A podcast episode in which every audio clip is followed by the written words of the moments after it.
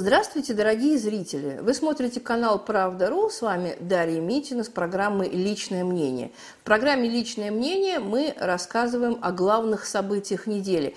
Как вы понимаете, сейчас главное и оно же единственное событие – это военная спецоперация – российских вооруженных сил на территории Украины. Операция по ее принуждению к миру, демилитаризации и денацификации, как указано в, во всех э, кремлевских документах. И, конечно, с этим связаны все остальные события, о чем бы речь ни шла. Да? Об экономическом обвале, о санкционном вале. Да? Мы столкнулись с неимоверным объемом санкций от западных стран – да, сегодня один пакет, завтра другой. Чем это закончится, еще непонятно. Как говорится, пока нет хаоса и паники, наша страна, в общем-то, имеет хорошую подушку безопасности, которая позволяет санкции каким-то образом пережить. Понятно, что всем будет сложно, но, как говорится, если это вас утешит, то могу вас, вам сказать, что трудно будет не только нам. И, может быть, даже не столько нам, потому что, как показывают последние события, нынешний вал санкций, он, в общем-то, бумерангом ударяет именно по тем, кто эти санкции накладывает. Но неважно. Сейчас такая ситуация, когда, в общем-то, э, общество резко поляризовано. Для нас это, в общем-то, не новость. Примерно такую же ситуацию мы переживали в 2014 году, когда каждый, каждый выбирал свою сторону. Да, то есть есть какие-то такие ситуации, когда остаться безучастным и индифферентным нельзя – вот в частности, э, «Русская весна» 2014 года – это, в общем-то, был такой момент, когда каждый определял свою позицию. И точно так же сейчас. А сейчас тем более, потому что в военной спецоперации задействована твоя собственная страна. Поэтому, конечно, вы знаете, что э, мнения могут быть совершенно разные, позиции могут быть совершенно разные. Люди могут приводить э, разные аргументы, какие хотите аргументы. Но в критические моменты, в форс-мажорные моменты, в переломные моменты истории у баррикады всегда две стороны. Всегда две стороны. И занять э, какую-то третью сторону невозможно. Встать посередине да, против, э, противоборствующих, воюющих сторон – это быть совершенно гарантированно убитым. Поэтому, конечно, занимать ту или иную сторону приходится, даже если тебе этого очень и очень не хочется. Мы наблюдаем много различных феноменов. Да? Ну, последние новости – это закрытие, там, скажем, радиостанции «Эхо Москвы», телеканала «Дождь», который, собственно говоря, уже давно закрыт и работает только в YouTube-версии. Вот теперь этой YouTube-версии тоже нет. Нет и сайта «Эхо Москвы». В общем-то, это маркер – скажем так, это симптом изменения информационной политики в целом в российском обществе, в российском государстве. Потому что ни один конфликт, ни одна, так сказать, информационная война, ни одна критическая ситуация, в общем-то, не заставляла российское государство коренным образом пересматривать свою внутреннюю политику, информационную политику. Но сейчас как вы видите, этот момент настал. И самое в этом неприятное то, что мы, в общем-то, не можем понять, к добру это или к худу, потому что на самом деле очень много происходит изменений, которые мы можем приветствовать, и очень много изменений проходит, которые мы приветствовать не можем. Вот такова э, наша сложная, так сказать, с вами жизнь. В частности, изменение информационной политики – Э, намечены некие контуры, да, некие вектора. Понятно, что сейчас военное время, да, и, э, конечно, скажем так, либерализму немножечко прикрутят вентиля. Это уже совершенно очевидно. Кто-то рукоплещет этому решению, кто-то его осуждает и возмущается. Но я вам могу сказать точно, что я, в общем-то, этому решению не рукоплещу. Мне кажется, что информационная политика должна быть цельной и проводиться последовательно и, э, так сказать, на протяжении многих лет одна и та же. Да? Если даже мы имеем дело с буржуазным государством, вот такие вихляния, они, в общем-то, недопустимы. Я совершенно согласна, что сейчас занимать ту позицию, которую занимает э, «Эхо Москвы» и «Дождь», это, в общем-то, равносильно предательству, да, это значит плевать в спину своей родине и своей армии. Но, опять же, я предпочитаю все-таки информационное разнообразие. Мы прекрасно знаем о том, кто эти люди и какие, какую позицию они занимают. И, э, как говорится, с чьего голоса они поют. Мы это знаем. Нам это не нужно дополнительно объяснять. Вот. Но у нас есть полная картина. Да? Мы можем знать, да, кто что думает и кто что говорит. Мы можем пользоваться той информацией, которая, собственно говоря, у нас в открытом информационном пространстве. Сейчас вот это вот искусственное сдавление, сужение информационного поля, оно, в общем-то, не на пользу власти, как мне кажется. Я думаю, что власть добьется здесь обратного эффекта. Это не значит, что я осуждаю. Нет, я не осуждаю. Я считаю, что в военное время это, во... это время чрезвычайщины. И, в общем-то, действуют законы военного времени. А, они довольно сильно отличаются от законов времени мирного. Поэтому, в общем-то, то, что вчера было сделано Кремлем, это вполне допустимая, как говорится, а, мера а, в военное время. Но, тем не менее, э, скажем так, с моей точки зрения, главное, чтобы временная мера не переросла в постоянную, потому что э, нам, в общем-то, не так много осталось, да, э, в, с точки зрения информационной политики и источников информации, да, вот. У нас, собственно говоря, даже э, совершенно лояльные, достаточно охранительские издания, да, их становится все меньше и меньше. Они просто не выдерживают экономического кризиса. То есть вроде бы на них никто не давит, но тем не менее э, газеты закрываются, журналы закрываются, э, сайты закрываются и так далее. Поэтому, в общем, для того, чтобы обладать всей, обладать всей полнотой информации, нужно слушать и смотреть все. Поэтому я, в общем-то, робко надеюсь, что когда вот э, пыль э, схлынет, да, когда завершится военная спецоперация, когда немножко общество успокоится, когда градус истерики, который мы наблюдаем в соцсетях, он тоже немножко станет меньше, конечно, я выступала бы за то, чтобы заново запустить эти масс-медиа. Я считаю, что это будет правильно. Но это лично, лично мое мнение, я его никому не навязываю. Я в данном случае осуждать Кремль не возьмусь. Э, как обычно я это делаю, да, потому что, ну, действительно, время сейчас, мягко говоря, очень специфическое. Тем не менее, значит, с, чем мы, с чем мы столкнулись? Мы столкнулись с небывалым давлением э, на э, наших граждан со стороны Запада – и я говорю именно Запада, потому что очень многие говорят, что все мировое сообщество якобы против нас и так далее. Нет, конечно.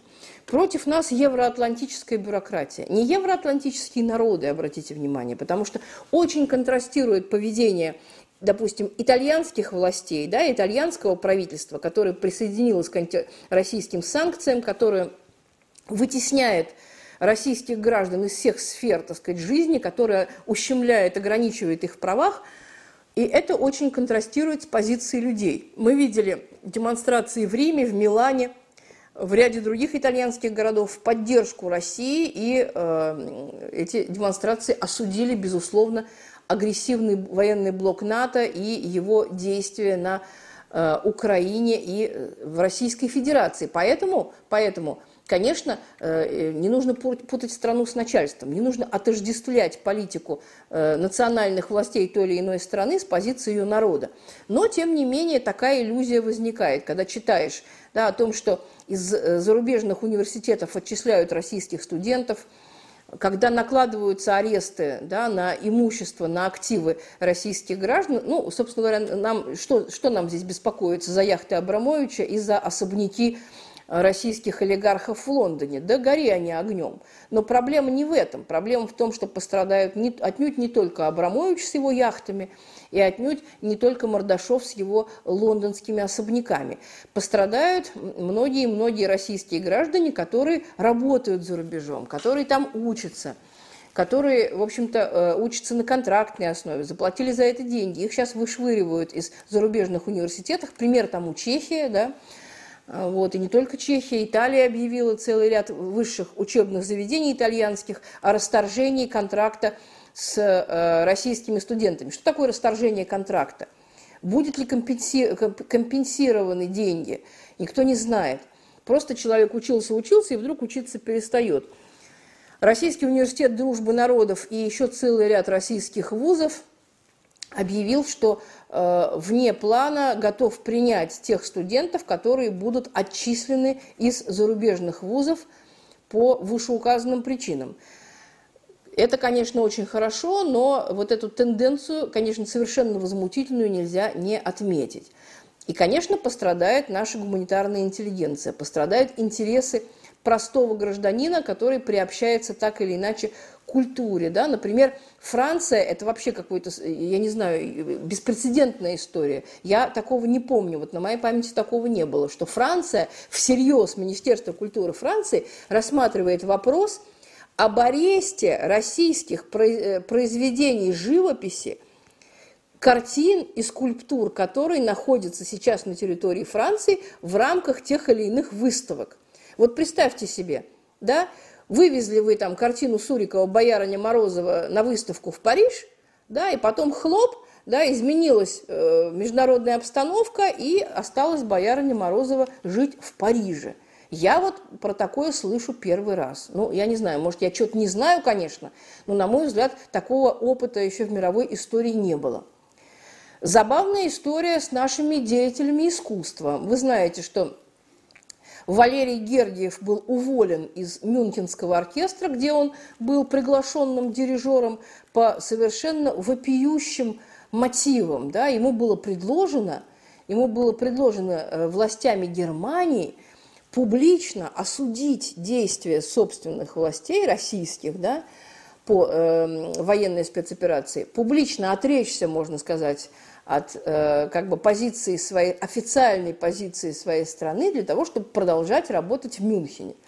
И к чести Валерия Бесаловича Гергиева он, конечно, послал э, власти Германии на три развеселых буквы. И, конечно, так сказать, э, возвращается в Санкт-Петербург. У, у него еще очень много городов, где он дирижирует, где он концертирует, где он обучает исполнителей, где он обучает дирижеров и так далее. То есть без мюнхенского оркестра он как-нибудь переживет, но сама тенденция, сам факт абсолютно, как говорится, вопиющий. То же самое с нашей э, дорогой Анной Нетребко, которую, собственно говоря, попросили из венских театров э, Венские э, театры музыкальные разрывают с ней контракты, которые были подписаны уже на ближайшие годы.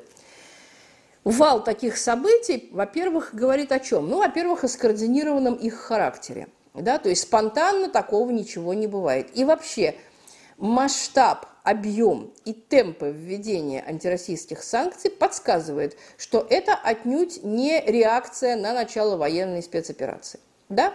То есть вроде как формальный предлог – это то, что, как пишут западные средства массовой информации, Путин развязал войну. То есть ее не Киев в 2014 году э, развязал, вы что-то перепутали, да, это Путин ее, оказывается, развязал. Вот, ну, короче, ну, развязал, так развязал, да. И в итоге получается, что э, эм, все это было заготовлено очень и очень заранее, потому что ввести весь этот объем санкций и принять столько судьбоносных решений за какие-то шесть дней совершенно невозможно. Речь идет и об экономических санкциях, речь идет и о санкциях так называемых репутационных, вот о которых мы сейчас с вами говорили.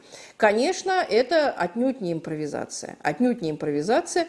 Я так понимаю, что, собственно говоря, и о готовящейся спецоперации западные страны знали давно, по крайней мере, американская разведка точно назвала дату этой спецоперации, она обладала информацией.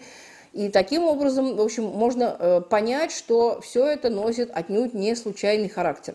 А с учетом того, что еще осенью прошлого года российская разведка перехватила американский план нападения на Российскую Федерацию э, украинской армии с территории Донбасса, то, в общем-то, пазл он складывается. Но не будем отвлекаться от проблем гуманитарной интеллигенции. С ней сейчас будет проходить э, очень много интересного и забавного, потому что когда читаешь вот этот вал э, писем, значит, осуждающих э, спецоперацию, мы против войны, такие э, псевдо, такие квази-пацифистские письма о том, что воевать плохо, о том, что слеза ребенка, она не стоит, в общем-то, ничего, да, что э, нужно жить в мире. Все это очень замечательно, правильно и трогательно. Но очень не вовремя. Где вы, господа, были в 2014 году? Пацифистская позиция сейчас, да, вы, высказанная вами, она абсолютно не смотрится как пацифистская, она смотрится именно как проукраинская. Говоря о том, что вы пацифист, что вы против войны – и за прекращение российской агрессии, да, поставим кавычки, это все равно, что, в общем-то, сказать «Слава Украине, героям слава». Да? То есть вы высказываетесь в поддержку, совершенно четко в поддержку другой стороны. Многие не стесняются, многие вывешивают на своей аватарке желто-блакитные прапора, да? желто-голубые флаги Украины. Здесь уже понятно, то есть человек в этом противоборстве выбрал сторону. Ну, как говорится, выбрал и выбрал. Бог ему судья. Но гораздо больше раздражают так называемые пацифисты, которые на словах за мир, за все хорошее против всего плохого. Вот. Но это лишь означает, что люди 8 лет страдали куриной слепотой и не видели кровопролитной войны с более чем 30 тысячами жертв на территории юго-востока Украины. Я намеренно не говорю о Донбассе. В общем-то, э, мы говорим о территории Украины всей, потому что истребление, истребление нормальных людей, да, настроенных не нацистски, не фашистски, не пробандеровски, оно шло, в общем-то, по всей территории Украины. Притеснение э, людей, которые не поддерживали э, ценности Майдана и майданной хунты, шли все эти 8 лет. Все эти 8 лет шли внесудебные расправы, запреты левых партий, да, коммунистической партии де-факто не существует. Ее выгнали из Верховной Рады. Вот, она ведет э, полуподпольное существование, точнее совсем подпольное, да, потому что э, в Украине существует, говорю в Украине, на Украине, конечно, вот что называется, начитаться укра украинской пропаганды. На Украине существует закон до 15 лет лишения свободы за публичное исполнение интернационала да, и революционных песен, до 10 лет свободы за э, красную коммунистическую символику. Вообще вся символика коммунистическая, она в нынешней Украине под запретом. Что же с нашей гуманитарной интеллигенцией? Конечно, мы, в общем-то, ожидали, что э, значительная часть гуманитарной интеллигенции, над которой, в общем-то, мы обычно э, так немножко иронизируем, да, слегка, она окажется именно за войну за войну, но не, не, то, что, не, то, не то, что они считают войной, а именно э, их устраивает статус-кво. Пусть дальше разрываются снаряды, пусть продолжаются а, артобстрелы, пусть гибнут на Донбассе люди. Да? Вот это их пацифистская позиция. Это совершенно такая закамуфлированная э, цветистыми словесами о мире, процветании, благорастворении воздусей, такая вот очень лицемерная позиция – Расстраивает, конечно, не интеллигенция. Интеллигенция, мы, в общем-то, привыкли к тому, что она плюет спину своему собственному государству, мы тоже к этому привыкли. То, что там абсолютно смещены всякие моральные критерии, понятия, ориентиры, да, процветает двойная мораль и так далее, это мы все прекрасненько знаем. Гораздо больше расстраивает то, что люди, в общем-то, которых мы считали э, вменяемыми и э, вполне достойными, так сказать, с точки зрения моральных оценок. Да? Ну вот, например, некоторые депутаты от Коммунистической партии Российской Федерации, они просто не то что поразили, они нанесли, в общем-то, а, глубокую рану в мое сердце.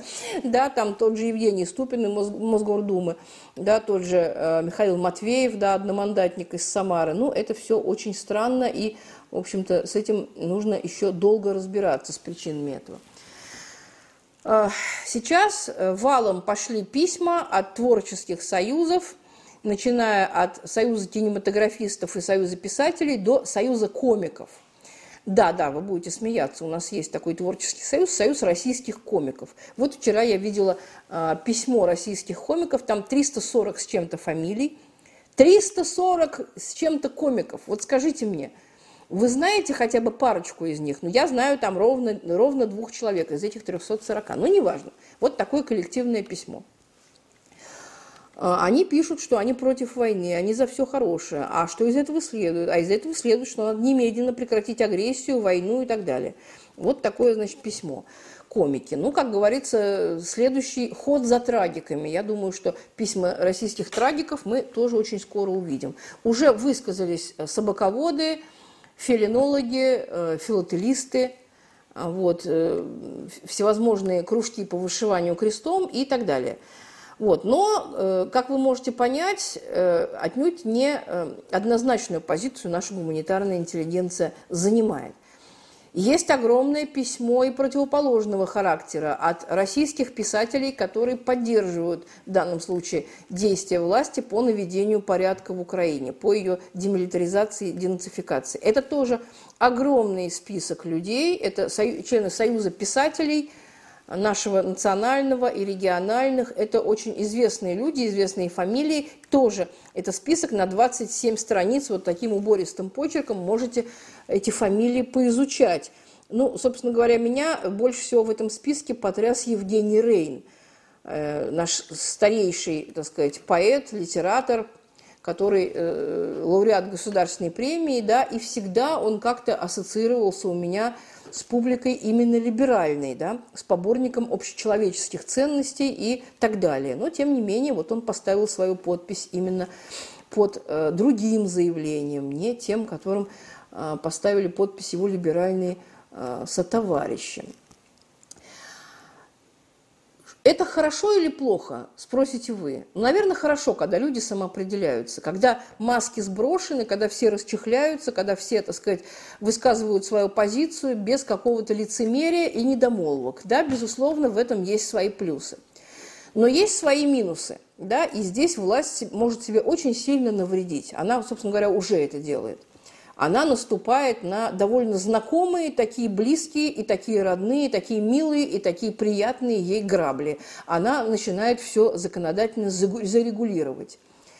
Она сейчас вносит пакет законов э, значит, о наказании за э, фейки в сетях, наверное, очень, очень хорошо и правильно.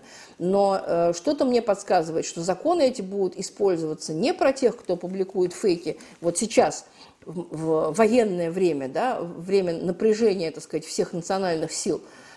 Но когда все закончится, да, эти все статьи, они будут обернуты против оппозиции, против левых, против коммунистов и так далее. И тогда осудить э, за лайк, за репост, за перепост будет гораздо проще, чем это, в общем, сейчас уже сажают, да, а тогда будет еще э, проще.